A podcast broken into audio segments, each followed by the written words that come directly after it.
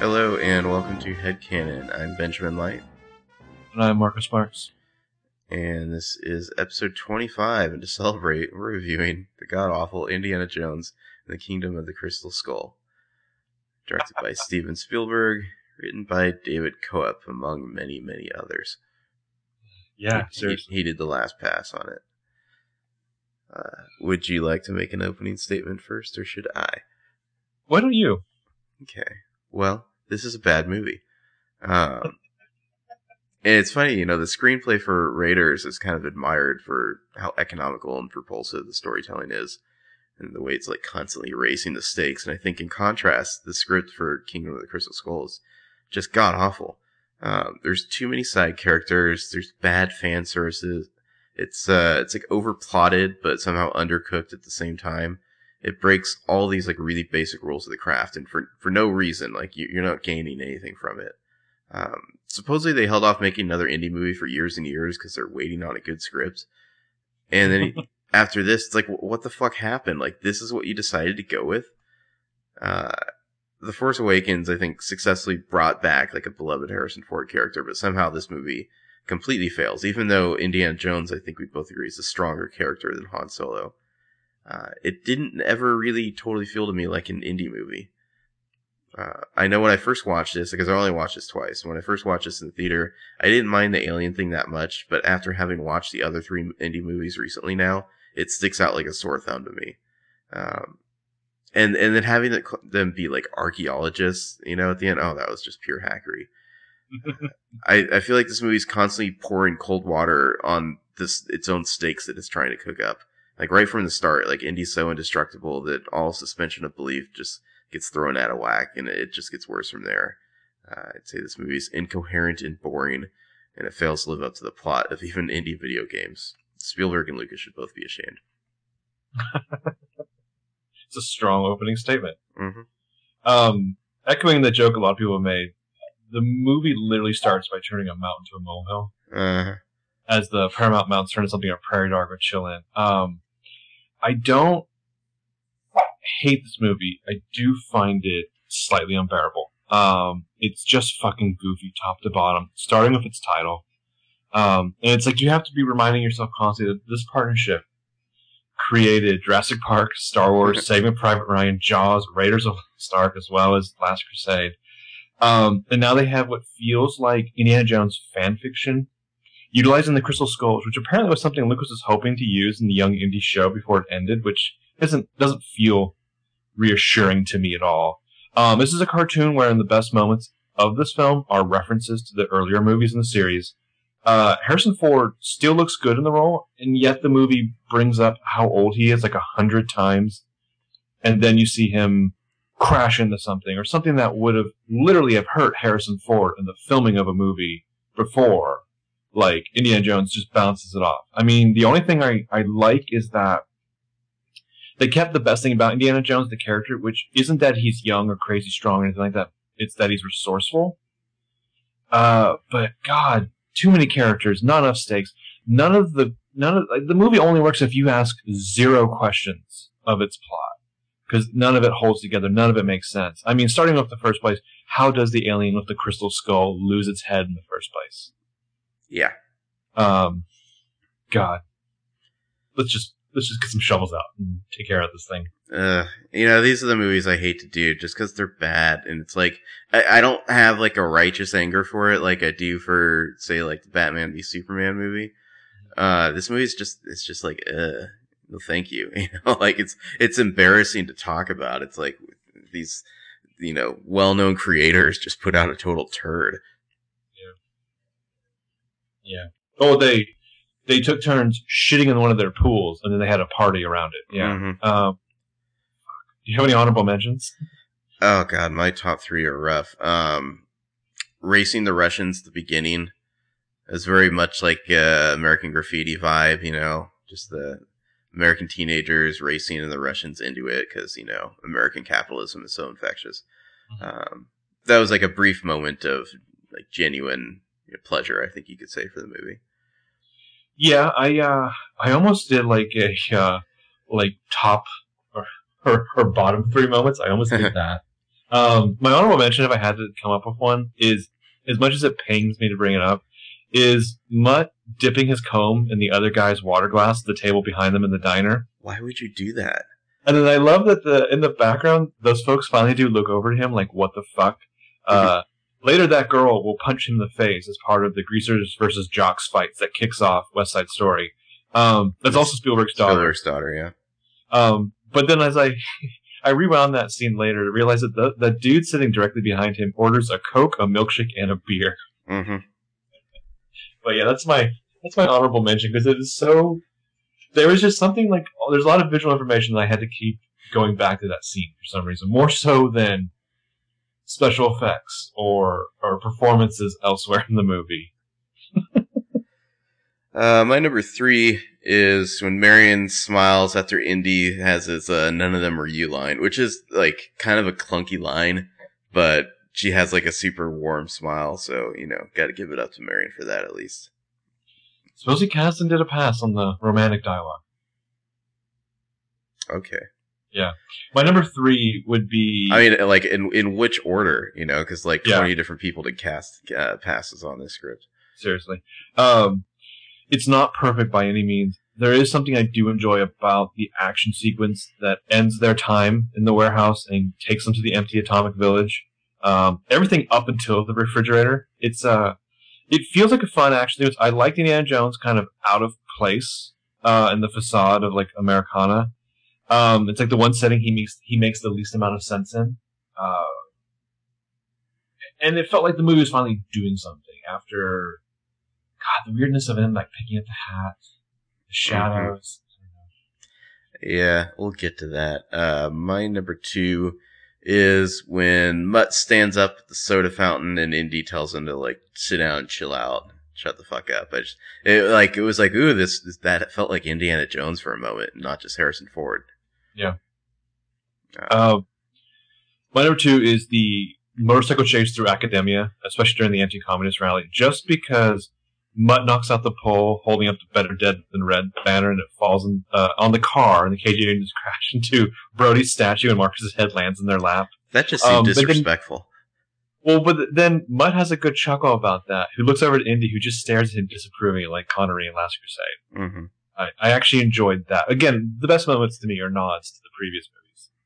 Yeah, my number one. Sorry, go We're ahead. getting the same number one. I. Uh, I don't think so. No.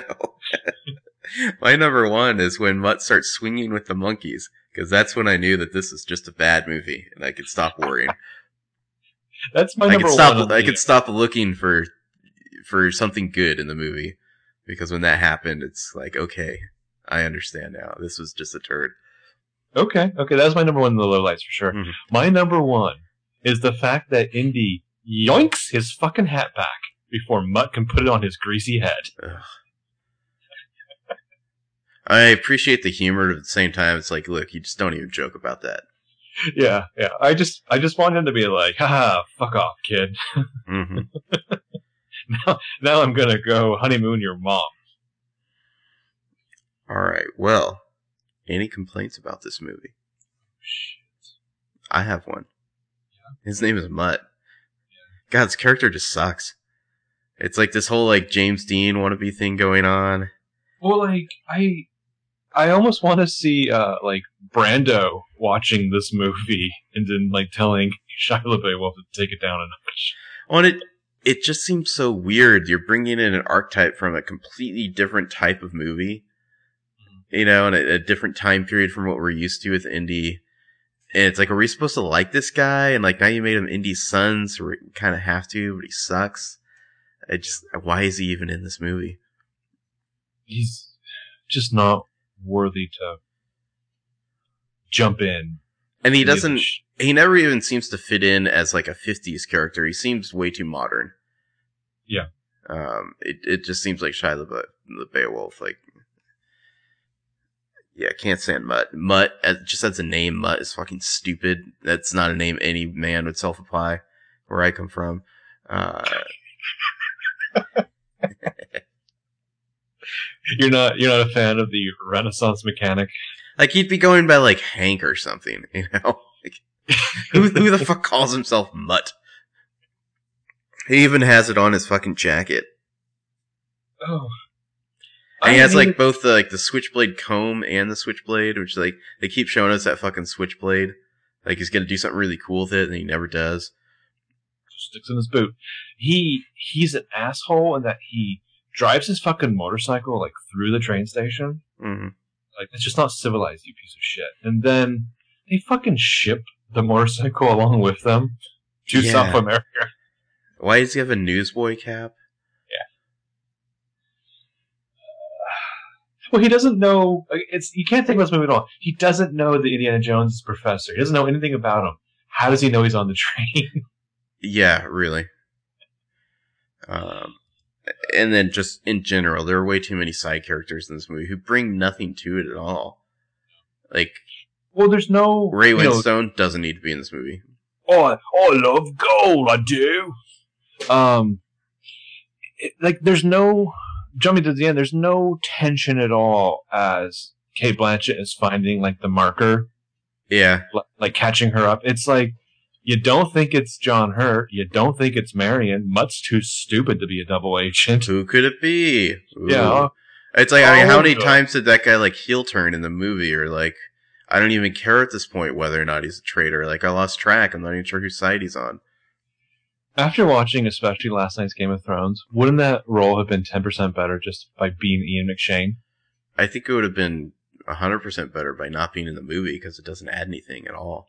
Just picture, listen here, Jonesy, you cocksucker. He's calling him fucking Jonesy. His name is Mac McHale. yeah, that guy, uh, John Hurt's character, Oxley, you could just jettison him. You don't really need him at all. I mean, he could have better been suited as just being somebody's diary. hmm Yeah, really. It, it could have just been like, here's a guy who died and we found some of his notes. And his, like, the kind of like uh, Oxley whisperer stuff that Indy has to do constantly. Like, oh, he keeps motioning with his hand. Like, I think he wants to write something. You know, like, oh, we need an Indy for that. Nobody else could have figured that out. Apparently not. Apparently the the super Russian Mhm. agent couldn't figure it out.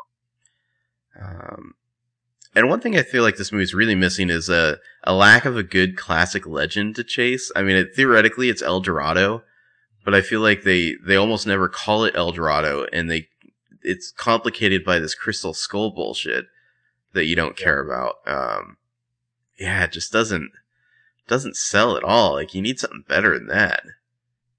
I I actually made an account of what I could find from the internet of all the uh, various titles to different drafts, including this one. They're all terrible. Yeah. They're all pretty bad, but This one might be the worst, yeah, this except one- for Indiana Jones and Son of Indiana Jones. That's pretty bad. Yeah, that's the David Koepp. Like that was his quote unquote brilliant idea.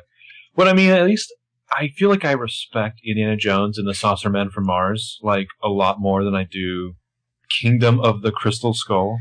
Apparently, Lucas insisted on it being Kingdom and not just Crystal Skull. Yeah. Uh, and th- their idea was like, oh, it's this, we're, since we're moving to the 50s timeline, let's make it like a 50s B movie, which I don't think works. Like, you're either doing Republic serial type stuff, or you're like, or you're not making an Indy movie. Yeah. I don't think I think- Indy just translates to a different genre because it's a different decade.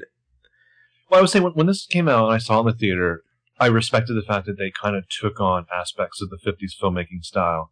Uh, in retrospect, yeah, I just don't think the fish out of water vibe that they try to wash ashore with just, you know, this is part of Indy aging. It just doesn't feel right. Oh, and it's all. like the the Ark of the Covenant, uh, you know, the sacred stones, the uh, Holy Grail. Those are all like, ooh, yeah, those are some well known artifacts we can get behind. And then uh, Crystal Skull. What? Well, and, and the fact that I think the crystal skulls in history didn't last long at all before they were all proved to be like forgeries and Yeah, fakes and things. You know, like it was never. It's just not. It's just not real in a way. I don't know that like, and not that I'm saying that the Ark and the Covenant's a real thing, but you know, it feels more tangible as part of lore and history and mythology. Yeah, This was a mistake of the movie. It seriously was. Um, and speaking of mistakes, the constant pratfalls the Indy's Yeah. doing are just eh. Sorry, It's fucking goofy. it's just like oh he's old he falls down uh no thank you i don't want to see your hero just turned into a joke Yeah. and and then just lastly i feel like there's so much like kind of winking and idolization of Indy, like just that the compare the way he's introduced in this movie to the force awakens like in the force awakens it's just like holy shit suddenly han solo's there and he's just being han solo Whereas in this movie, it's just like, hey guys, oh, wonder who's in that trunk. Oh, there's a hat. Oh, someone's picking up the hat. Oh, it's Indiana Jones. Pause for applause. You know, and then like, let's have like awkward stilted banter for five minutes. There's a lot with uh, the the literal shadow that Indy Mhm. casts um, Constantly, yeah. constantly, like the shape of this legend of this character. It's it's very weird. It's like maybe Spielberg, he's just like, I need a visual motif to latch on, or I swear to God, I'm gonna take a whole bunch of pills and not wake up before the end of this movie. It just feels like so desperate for nostalgia. Yeah, yeah. Like that it's not willing to let the character be themselves. They're suddenly they're just like indestructible walking archetype who no matter what he does, he's going to succeed. I just want to. I just at this point, you want George Lucas to full on commit to becoming like a supervillain troll. you know what I mean? Like you want the stories to be true. I'm not one of those people who hates on him like everyone else does, but I almost wish that was who he was. I almost wish he was like cinema's that fucking pharma bro guy. You know what I mean? Well, you know, there, I've seen like, like imagine if Lucas was just like, we took a couple months. Harrison and Steven and I, we went off and we made an Indiana Jones movie. Guess what? We're never going to release it. Like, I wish that was the story. I wish this was Chinese bad. democracy. Yeah. Well, I was reading uh, some of the trivia, and apparently, in, in an interview with Empire Magazine, Spielberg basically admitted that he never liked the MacGuffin in the movie. Uh, it was Lucas's idea, and he only put it in the movie because he was friends with Lucas. He said, uh, "quote I am loyal to my best friend. When he writes a story he believes in, even if I don't believe in it, I'm going to shoot the movie the way George envisaged it." Which is just like, come on, Steve. Like, first of all, that doesn't excuse you for making a bad movie. Second of all, like you have to put your foot down. If like if you can't if you don't believe in what you're shooting, then like why are you making the movie? Here's my head headcanon. 30 years ago, Spielberg and Lucas got, uh, went out for a party, hanging out, being the bad boys of 70s filmmaking. Maybe Coppola went home early that night. The two of them, like, hit a young girl with their car. Spielberg was driving, and Lucas just turned him and was just like, I own your ass. Well, I feel like when they made the original Indy movies, I'm sure Lucas had all sorts of crazy ideas, and and Spielberg too, where the other would just be like, "No, no, sorry, that doesn't work." Like, you know, keep keep brainstorming, it'll come up with something better. Whereas Yeah. in this movie, it's just like Spielberg is like, "Okay, yeah, sure, I guess we'll shoot that." You, you know, you sure? Okay. You know, like Well, they, I th- my- there's no pushback and be like, "No, Lucas, that that doesn't work, George. You gotta you gotta work on that." I guess my thing is, like, how many times Lucas had, or Spielberg had to give in a version of that interview? Yeah. You know what I mean? So that's why I feel like there's something with the Indy movies where it's just like, like there's some kind of sway. Like there's like a George Lucas voodoo doll. Even Spielberg, he just pokes holes in it. He's just like, yes, Kingdom of the Crystal Skull, we shall make it. Well, I know at some point they had a Frank Darabont draft that Spielberg and Harrison Ford liked, but Lucas just like rejected for unknown reasons. Um, and then eventually, like in 2006, Harrison Ford basically said, uh, "If you don't make this movie in two years, you might as well not make it." And suddenly it was just like, "All right, I guess we're gonna run with the script we have. We'll have David Koepp do a quick pass on it, make it better." And that's the kind of movie this feels like. The script is just like so bad. Yeah. Feels like a first That- draft. Yeah, there was that portion of time where Darabont and uh, M. Night Shyamalan were like Lucasfilm's like favorite boys. Like Yeah. they wanted to bring them in on everything.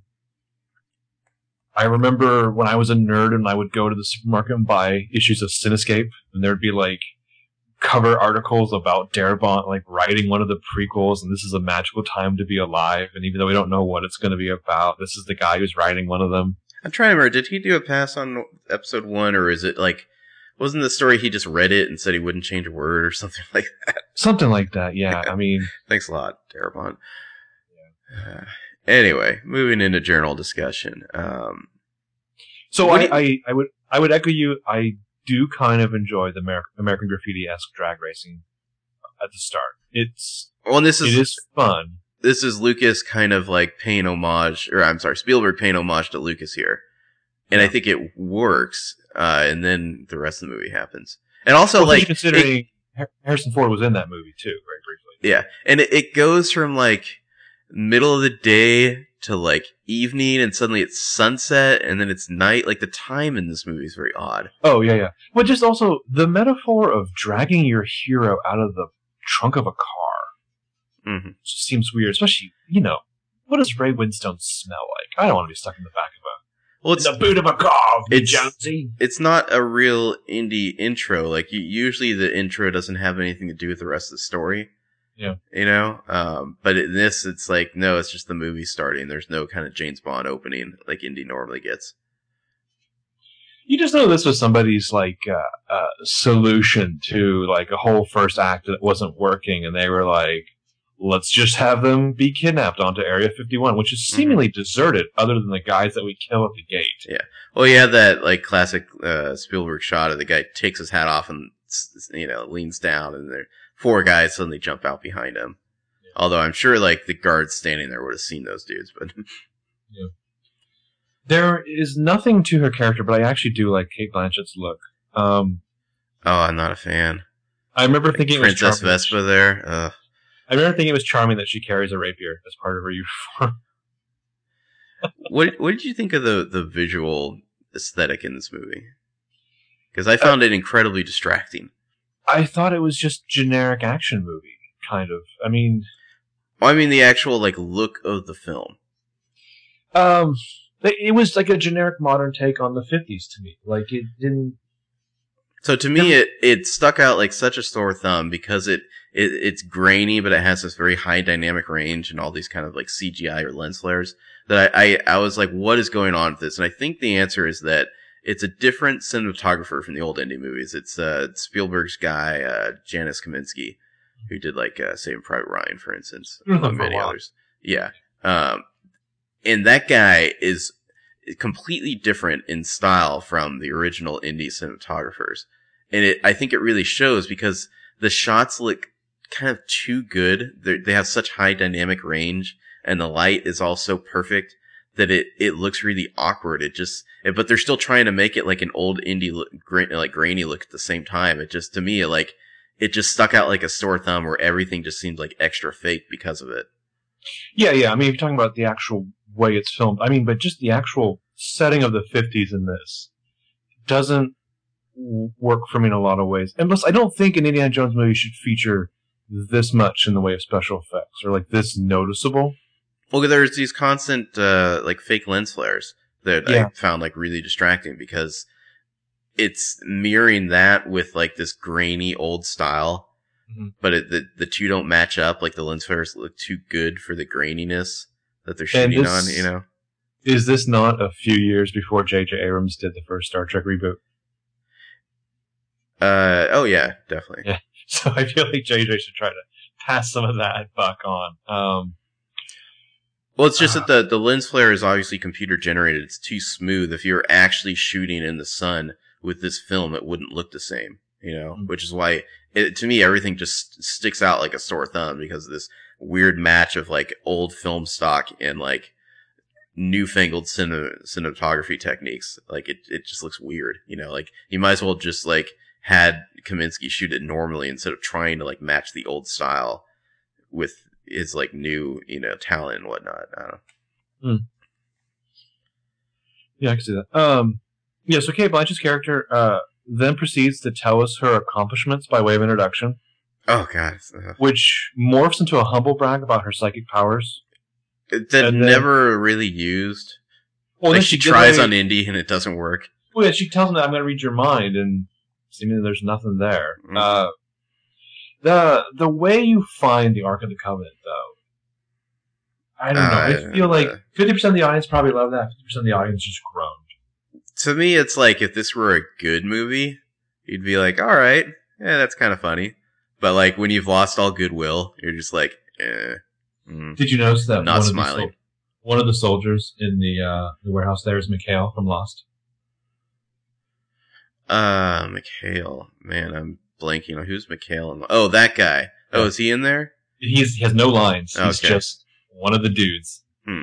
Um, could, could was there any discussion at all about when exactly the crystal skull is magnetic? But it's like not magnetic. Well, it's like it's like a magnetic some of the time. But like it also attracts like gold. Yeah, Yeah. Well, and it it feels like Indy isn't his usual usual resource for self self like half the time in this movie.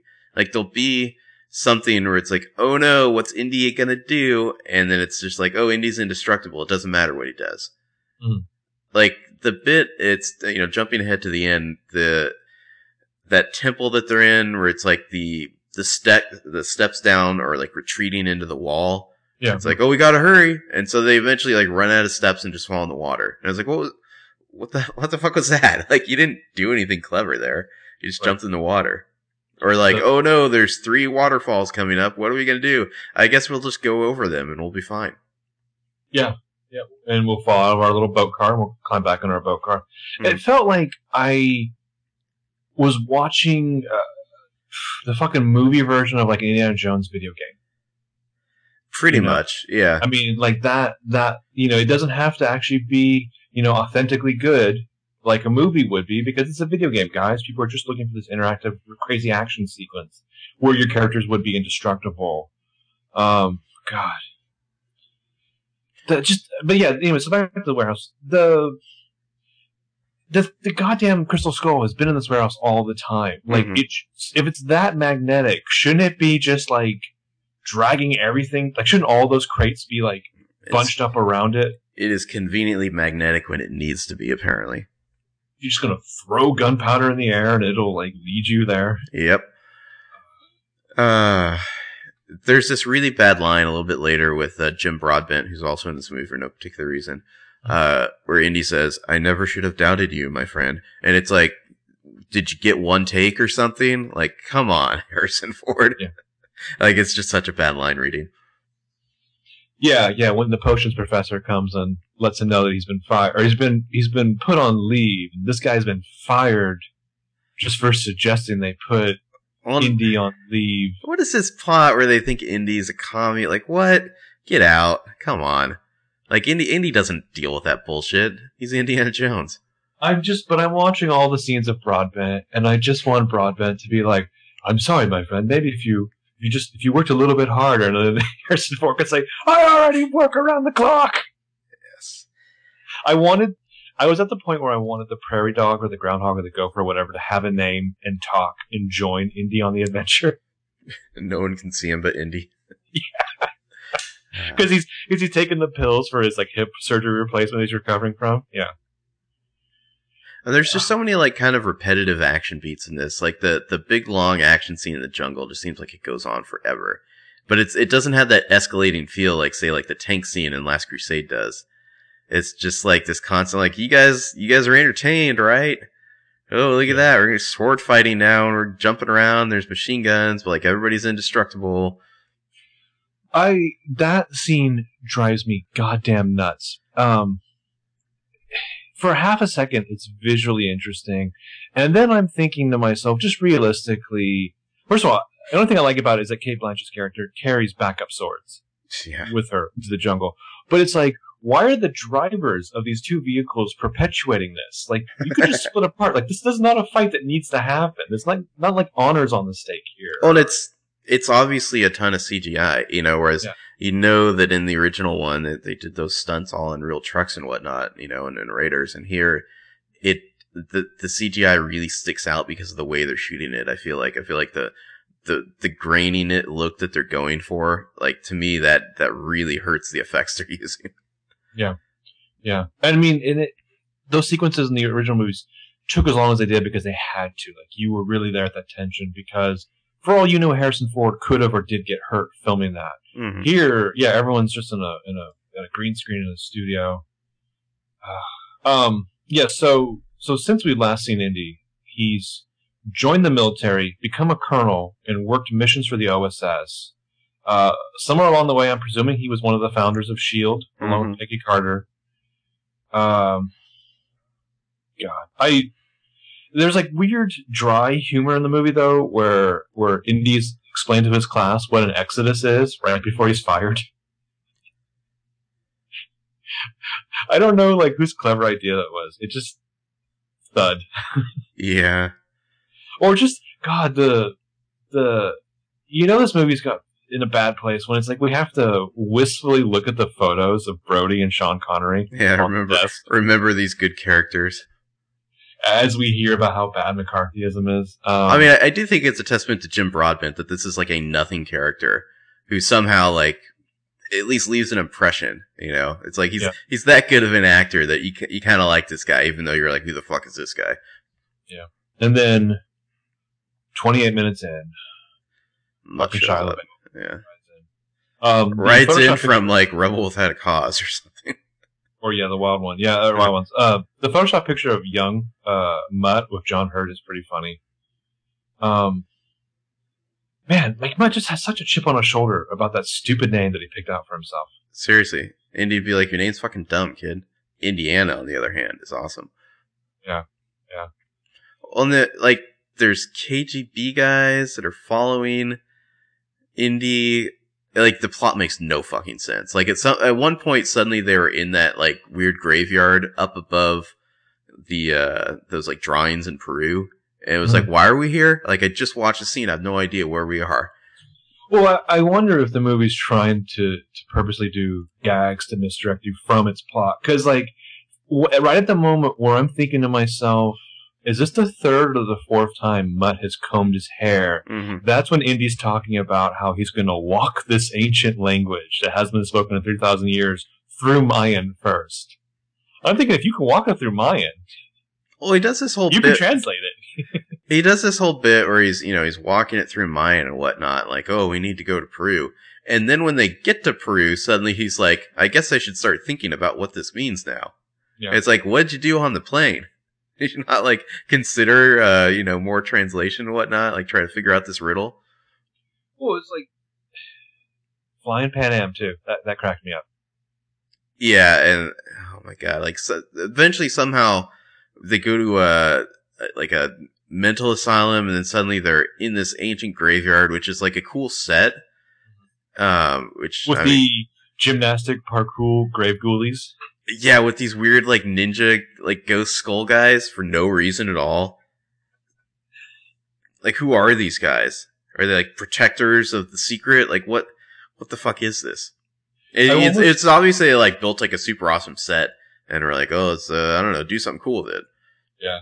I almost wanted, uh, uh, since we actually see Indiana Jones fly Pan Am, Mhm. I almost wanted them to like push back the time place of this movie five years and just have the cameo of John Hamm as Don Draper. there you go.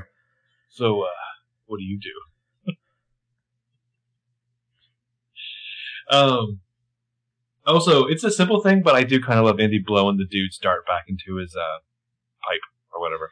I mean, you kind of get the feeling that like the art department had all these like ideas for sets and like locations, and they Mhm. just made a movie out of it.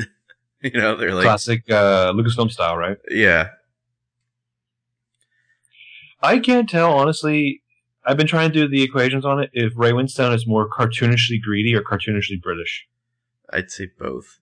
Like, the, there's a crystal skull that the one dude found, but then he just brought it and put it back, and then at some point was kidnapped. Like, it makes no goddamn sense. So it's like he tried to go to El Dorado. He couldn't get in. He, He then got the back. skull. he then got the skull. He realized what how he would have gotten in if he went back, and then he put the skull back where he got it from. Yeah, it, it's ridiculous. Yeah. And then suddenly it's like the next day when they come out of that like gray thing. Um, yeah, we finally get to see Marion. That's at least a a little bump, even though like them having their argument like surrounded by 20 Russians with guns on them is kind of annoying. It, it just has this kind of cheesy quality to it, I guess. Mhm. You know, it's just like stand back, everyone. It's some fan favorites talking to each other. Let's just get real. It is intolerable to me the idea that Adam Driver is a much more tolerable character in the movie than Shia LaBeouf, As a, he- a son of Harrison Ford. and he kills him too. The the this Yeah. grotesque looking mailman's baby like kills the Harrison Ford character, and I'm still like thinking to myself, that's a happier ending than all of this. Well, there's they hook up the crystal skull to like some sort of weird machine, and then he's like wearing it like a leads connected to his skull. Like, what the fuck In is a- this? In a gynecology chair, yeah. Like, what what is going on here?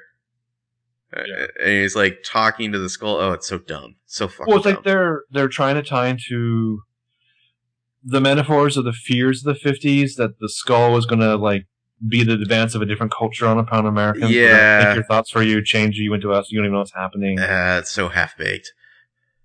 Well, and it, and and you can tell that this movie and what it's trying to do is bullshit. When you finally find out about Mutt's parentage, as we're sinking into not quicksand, but you know whatever quicksand, Yeah. dry sand. Dry sand. Um, Well, and I the- don't know if I'd rather die in the quicksand or find out that that piece of shit was my kid. The fact that that you know attempted escape only happens because he's essentially gotten tired of standing around. You know? Yeah. like Yeah. he's like, I'm bored.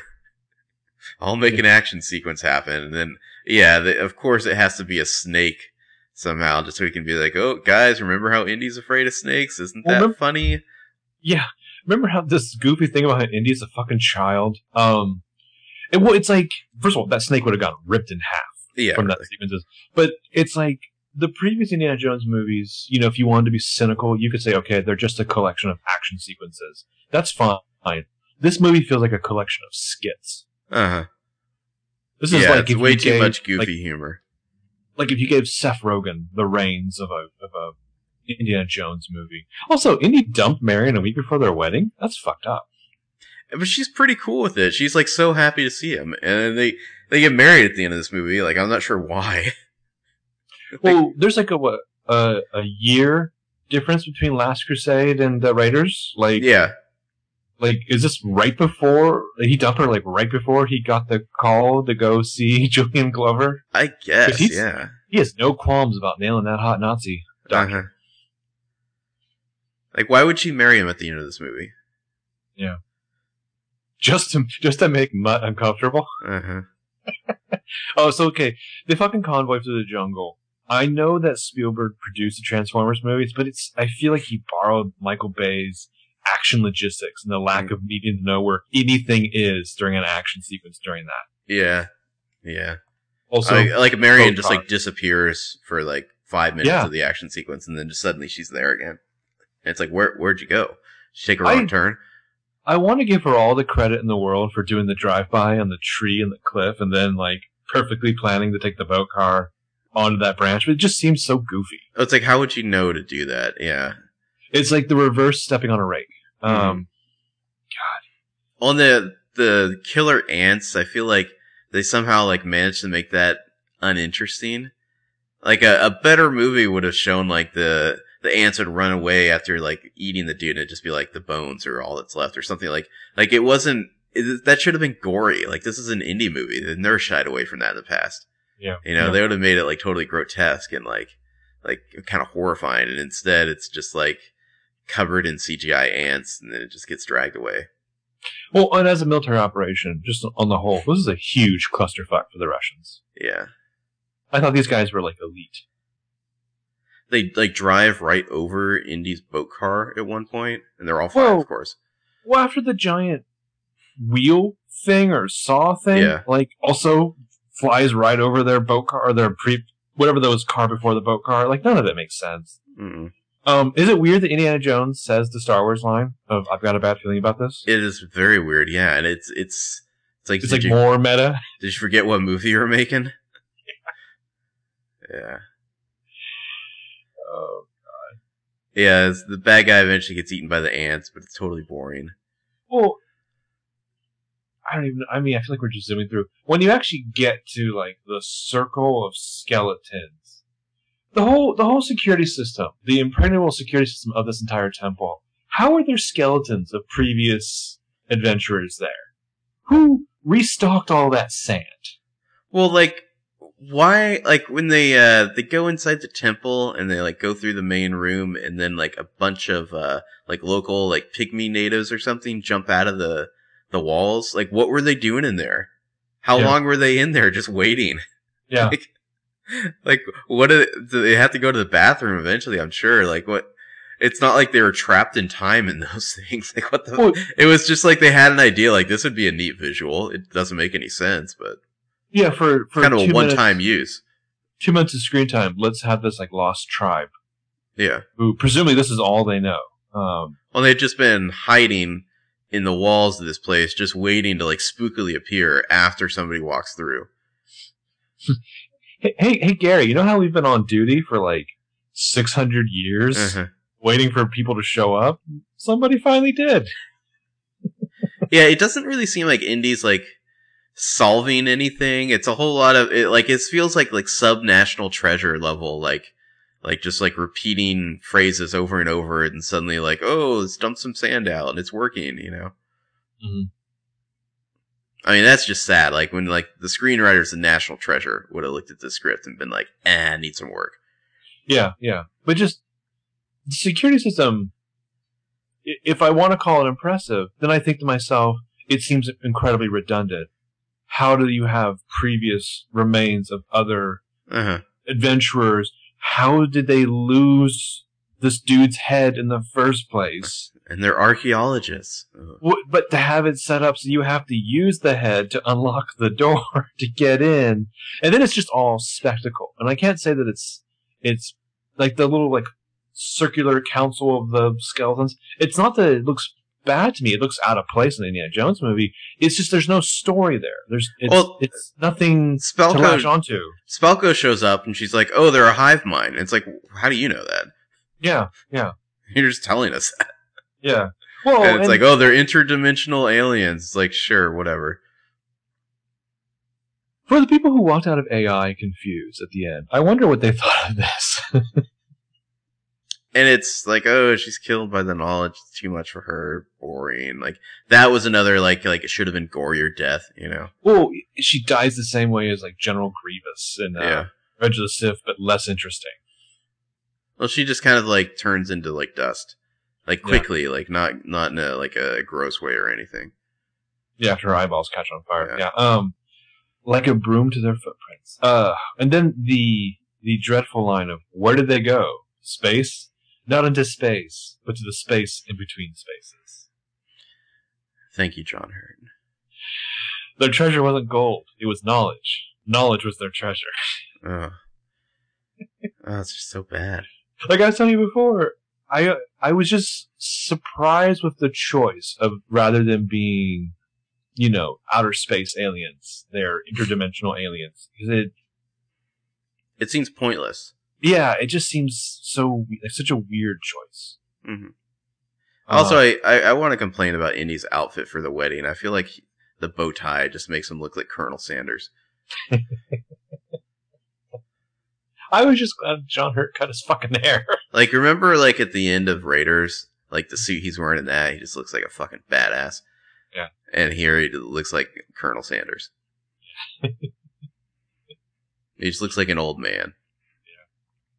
Well, you know, after I think 14 times that the movie's told us that he's an old man. Oh, it, it- this is like the Lethal Weapon four ending. You know, it's like, oh, they all get married, they're happy. Yeah. Oh, then there's the weird. There's the weird thing when they're they're resting on top of what's left of the temple before they they make that march out of the jungle. There's like a. It's supposed to be a throwaway line where Mutt's just like asking his father why he didn't stick around. Indy's response is literally, "Ha ha." Thanks, Dad. he calls him Junior, even though he's not a junior. Uh, Yeah, yeah. Henry Williams is not the same. I don't know unless he changes his name. I don't know. Uh, he'd be Henry Jones the third. You know, I mean, Yeah, I mean he would be if he changes it, but whatever. anyway, that's this movie. This bad, bad movie. Uh, if you could make one change this movie, what would you do? I would not have made it. I would have. I would have waited. I would have taken that script and put it in a shredder. I mean, maybe maybe we didn't need to see an old indie. I know they want to make another one. I don't really know if it's a good idea. You know, what's weird is before before we rewatched this, I was, I think, generally open to it. I just I, I feel like the reason Han Solo works in The Force Awakens is he's a supporting character. Yeah. And yeah. like real, you know, fucking dies. Spoiler alert. Like like real consequences happen. He's not just like you know, back to being his old indestructible self. Well, The Force Awakens is smart because the first act is all new characters. Well, it, I think it is impressive what JJ and Kasdan are willing to do to be like, hey, you know, this hero you liked, we're going to give him like a really kind of disappointing last 30 years of his life. Mm-hmm. And then it's going to be kind of a sad and tragic end. Like they had the balls to actually like inject some drama into the character. Yeah. Whereas this movie is like the exact opposite. It's like everything's fine for Indy. I just I don't I just love it they set up. Like Ray and Finn are so strong of characters mm-hmm. that by the time Han shows up, it's almost like you don't need him. But he does show up and he does make the movie better, but he doesn't like necessarily steal anyone's spotlight. He just kind of helps them propel their own stories along. Well, he's uh, and he's being Han Solo as we remember him, not not like the glorified version of Han Solo. Yeah. You know, he's still still a very flawed character. Yeah. Whereas like the only flaws Indy has in this are like pratfalls. Mm-hmm. I don't know, oh, like his hair's gray, yeah. What what would you even do with the next indie movie? Like is it in the seventies or something? Well, what'll be fascinating about it though is that it's going to have to acknowledge I think, some of the faults of this movie. Well, you're stuck with LaBeouf. I mean, to me, I, I would never have given him a son. I would have given, I would have done. Indy has like a cool daughter who's like an archaeologist, and maybe she has like this shitty boyfriend who he mm-hmm. hates, and that's the guy who turns out is only in it for the money. I mean, I feel like that's an easy plot line there. Well, I want to say I was my research that uh, in the show, he they do reference that he has a daughter. Um, but for what? some reason, oh, the the TV show. Yeah, the TV show. But it, Spielberg like didn't didn't want to. He you know he wanted to continue the father and son thread, um, and so LaBeouf's character was created. Uh, but I mean, are you stuck with him? Will he show up, or will Mutt be off? You know, finishing school or whatever. I feel I feel confident he won't be in the next movie, but I don't know what I don't know what you do now. And I, I feel like at this point, Harrison Ford at like seventy five it's too old to like have him be driving all the action, so I don't really know what you do. It seems like you have to have younger characters in it. Yeah. Um. I, well, like, how do they, how do they handle Marion? I mean, I, I would, I well, would it, rather, I would rather look at her photograph on a desk and watch him shed a tear than have her do a scene where she's just like, Indy, be careful out there, you know? Yeah. And then she stays home. Uh, well, Indy isn't a saga the same way like the Star Wars movies are. Like, unless you're planning to introduce a whole new generation of characters, I don't really know where you go with another Indy movie. And I certainly is not Shia LaBeouf as the answer. Anyway, let's do our power rankings. sure. Uh, number 10, I have Mutt, because I couldn't put him any lower. Number 10, I have Bokar. Bokar. Apparently, that's like a Russian knockoff version of the uh, the American version too. Yeah. yeah. They really went like period accurate on all that those details, and then like overlaid it with a shitty script. Right. Uh, number nine, I have Henry Jones Sr. and Marcus Brody. Nice.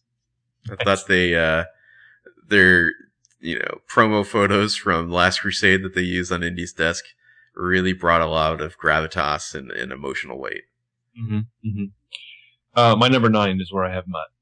Uh, I would have put Boat Car above Mutt if I ranked Boat Car.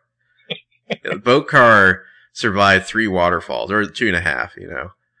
Well, it's almost just like, this makes a lot of sense, and I'm surprised how well it works. Mm-hmm. Uh, number eight, I have the ants. Oh, okay, I, I number eight, I actually have the prairie dogs, the monkeys, the snakes, and the big damn ants. big gross ants that are obviously CGI. Yeah.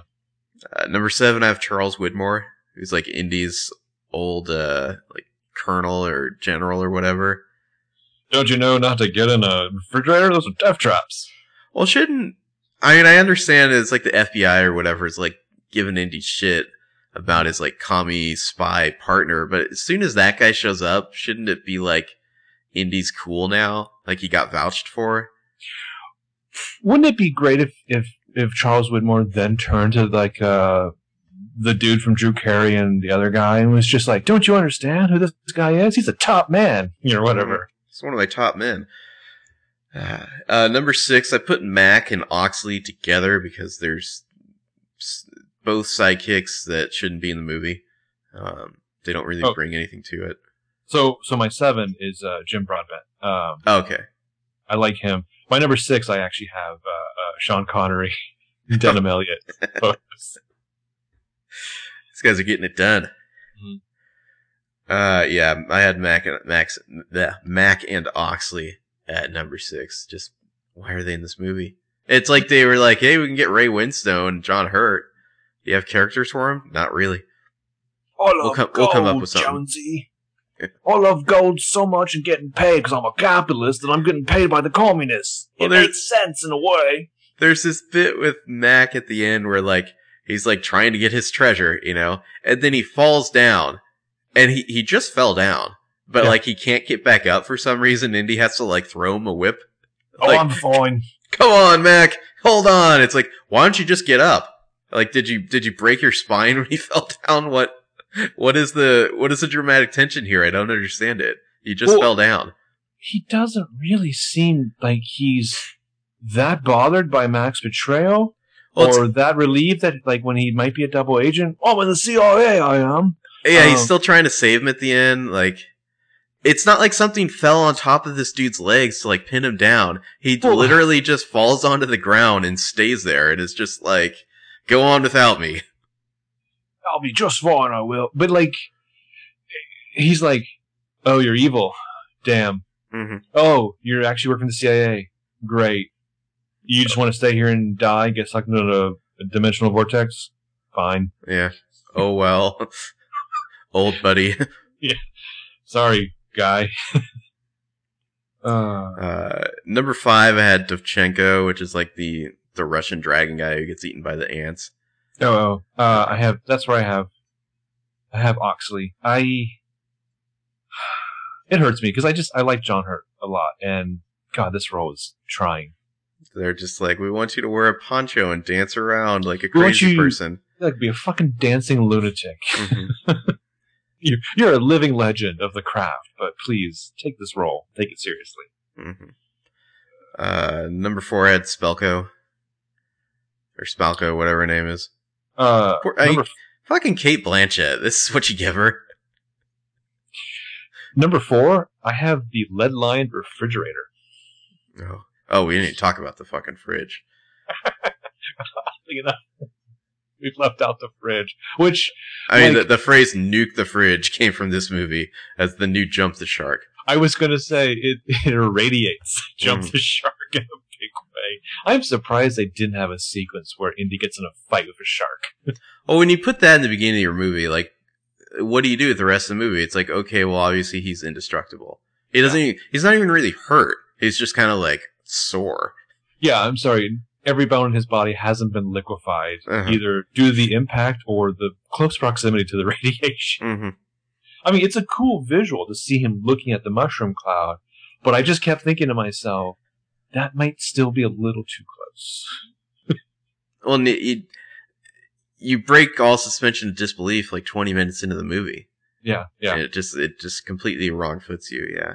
Or for even Indiana to be like, "Mutt, you're a piece of garbage, but I'm actually kind of glad I have you because I don't know if you heard, I just survived a nuclear blast, and I'm pretty sure my testicles Yeah. you know, are fried. I'm dying of radiation poisoning. Oh, My hair's falling out. Yeah. Uh, what was your number four? The fridge. The fridge. Yeah. Is totally fine. Uh, my number three, I had the, the Dean Charles Stanforth, played by Jim Broadbent. Mm, mm. Just because I like Jim Broadbent. So after mine, I'm pretty sure we can tell what the last two are going to be. Uh, My number three is Cate Blanchett. There's there's something. I almost find it in a way Cate Blanchett and Tilda Swinton are almost the same person, only that Cate Blanchett is like more conventionally glamorous and sexy. But like they're both kind of out of place and timeless at the same time. Like, cause Cate Blanchett, to me, she doesn't look totally wrong. Maybe the haircut's dumb. She doesn't look totally wrong in this. So like, I buy her in this the same way I buy her in The Good German, the same way I buy her in Carol, the same way I buy her in whatever the fuck she's gonna go do in Thor. You know, it's just, it's Cate Blanchett. Okay, fine. You know, I She just could- wish her character had anything at all. I mean, she could table. she could play an alien in Star Wars and then immediately go play like the first lady in something or, or a female president, and I would, I would completely buy it. I, she just sells it. Um, but as a primary villain to this movie, she is 100% just in haircut and an accent. Well, she never seems actually threatening. No, You know, and and I will admit, I did find it kind of hot when she killed that uh that uh, ant between her knees. I was like, damn. uh, yeah. Well, I think it's always said our, our next two are. I had Marion and then Indy. I don't know. Do you have to have a different uh, order? I had no, I had Marion Ravenwood Williams Jones, even though there's really not much of a character there than Yeah. Indiana Jones. Because I mean, Harrison Ford, other than the indestructibleness, I, it's not like he was like, "Oh, these stairs are getting hard for me to get up." You know what I mean? He was Yeah. still doing it. Well, I saw a, a thing where like he was in such good shape that Spielberg said like it was they were able to do the same kind of stuff they did in Last Crusade that they did in this movie, like stunt wise. Like he was doing all these stunts and he was like super in shape. Unfortunately, they had this terrible movie for him to be in. Yeah. It's like you would have rather just watched a, a workout video of Harrison Ford. Yeah. Yeah, I mean, you know, Marion and Indy. They're two characters we like. For some reason, Marion's dressed like Amelia Earhart through the whole movie. I already do squats around the clock. Sorry. Yeah. Yeah, I mean, she's she's dressed like Amelia Earhart. She's like seventy five percent gorgeous smile, and just putting up with either Mutt or Indy. hmm Giving him fencing lessons in the middle of his uh, fight. yeah, God. Anyway, that was Indiana Jones in the Kingdom of the Crystal Skull. Could not recommend, really. I don't. I I, I kind of want them to not make another indie movie. I don't. I don't really see the point. Like, I feel like indie should kind of always exist in the 1930s. Like, I don't think it works to make a movie in the 70s with indie in it. Here's my thing: if they make another one, I if it's good, I can find a way to love it. But I want it to be the kind of movie that, from the very moment of its conception till its actual filming and everything, I want them to do the old style trailer where like Spielberg appears on camera and tells you how proud he is of the movie or whatever. Oh, I can't stand that. I find that so awkward. but I don't I don't want anything where like later on, you know, we see how the wind blows and he's like, "Yeah, I just did this cuz George pressured me or whatever." Yeah. Or it's cuz he still has the photos of me like running over that little girl. You know, like I I don't want any of that. I want him to be like this is top to bottom my movie and I'm super proud of it, you know. That that reminds me. Uh, when I went to see the horrible X Men Apocalypse movie, at right before the movie played, the uh, girl who plays Storm comes on and talks about like how proud she is of the movie or something. Really? And it was it was just really weird and awkward. Like it was like what this is weird. Is this like are you are you trying to build up some goodwill in advance or something? Like I, I didn't, I'm not even sure what it was about. Like maybe it was, there's some sort of anti-piracy message I didn't get, or, or it's like a thank you to the crew. you wouldn't download a car, would you? it, it was just awkward. It was like, ew, that's maybe after the movie come out and say this, but not right before. It just played really weird. I actually caught a few minutes of uh, the first X Men movie. Um, since you brought up Storm, I Uh-huh. thought it was funny that she's teaching, I think, history or whatever. I just kept thinking, like, why isn't she teaching meteorology? Is that a class you would take in high school? Meteorology? I have probably not, but God, that Earth sciences. well, a lot of those kids were dunces, so yeah, it would be Earth Sciences, wouldn't it? Yeah. All right. Well, that was Indiana Jones: Kingdom of the Crystal Skull. Uh, I don't know what we'll be doing next because PLL is coming back soon. Um, we need to do the Twilight movies. We need to do the Marvel movies. Those are my next two big ones. I don't know. what we'll do, My. My we probably won't because of timing. We are doing a roundtable for PLL with Heather and Jacob next week, which we're looking forward to. Um, I wouldn't mind doing or attempting to do like both Now You See Me movies, like maybe in one episode. Okay. Um, but this this might be the last one for I don't know, a few weeks, few months. Mm-hmm. Uh, high high note to go out on. Indeed, I think we did get one review recently. Uh, let me pull it up here. Thanks to uh, Jazzy who gave us five stars in iTunes. Uh, if you want to get in touch with us on Twitter, at HeadcanonPod. Our website page is broswatchpl2.com slash headcanon. Uh, thank you to anyone who gives us a review on iTunes. We also appreciate that. And we will be back. When we'll be back, I don't know. Sooner or later, we'll be back to talk about Twilight or Marvel, most likely. Until then, have a good one. Bye.